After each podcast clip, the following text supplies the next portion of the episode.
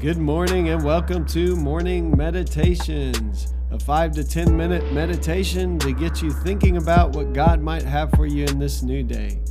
I'm your host, Pastor Nate Cook, so we hope you'll enjoy your meditation for this morning.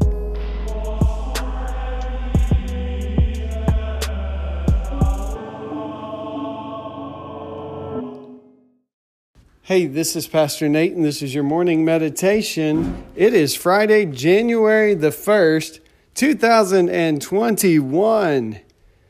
So today we're going to read from Matthew chapter 11, verse 28 through 30.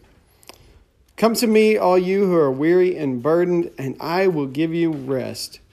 Take your yoke, my yoke upon you, and learn from me, for I am gentle and humble in heart, and you will find rest for your souls. For my yoke is easy and my burden is light. Bob Goff says, I remember learning to ride my first bike, but my favorite bike memories are when I taught my kids. Without fail, at the beginning, the front tire would wobble back and forth more and more wildly just before one of them bit the dust. And they all bit the dust. Sometimes they would try again, sometimes they would call it quits. Learning to ride a bike at first is completely unnatural.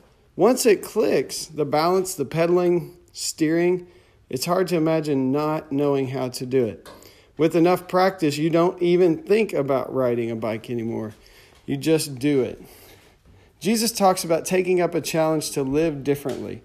It's sort of like riding a bike. He wants us to live in grace and walk in love.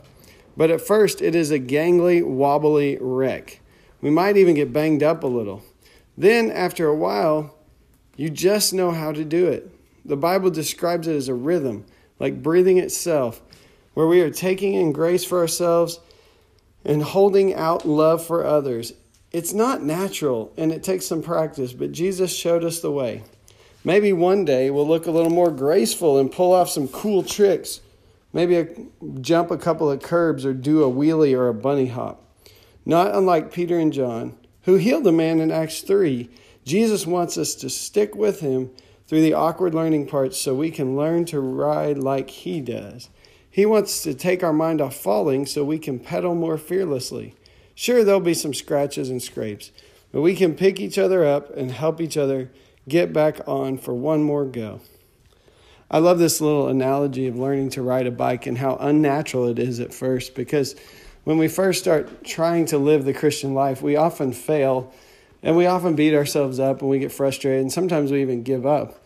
And I've seen kids do that who are trying to learn a bike. They learn how to ride a bike, they just stop trying to learn for a while, and then maybe they'll learn again later.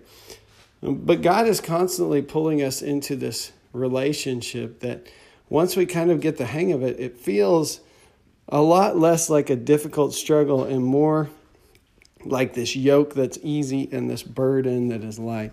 So I would encourage you in this new year to make your resolution to continue to walk in this path, to continue to follow this God, to allow His grace to be poured into your life, and, and then for you to exhale love out towards others that you come in contact with. And eventually, it will seem natural, it will seem easy at the beginning, sometimes the Christian life seems difficult and hard, and like we have to give up everything. And we really do give up everything to be in this relationship with God.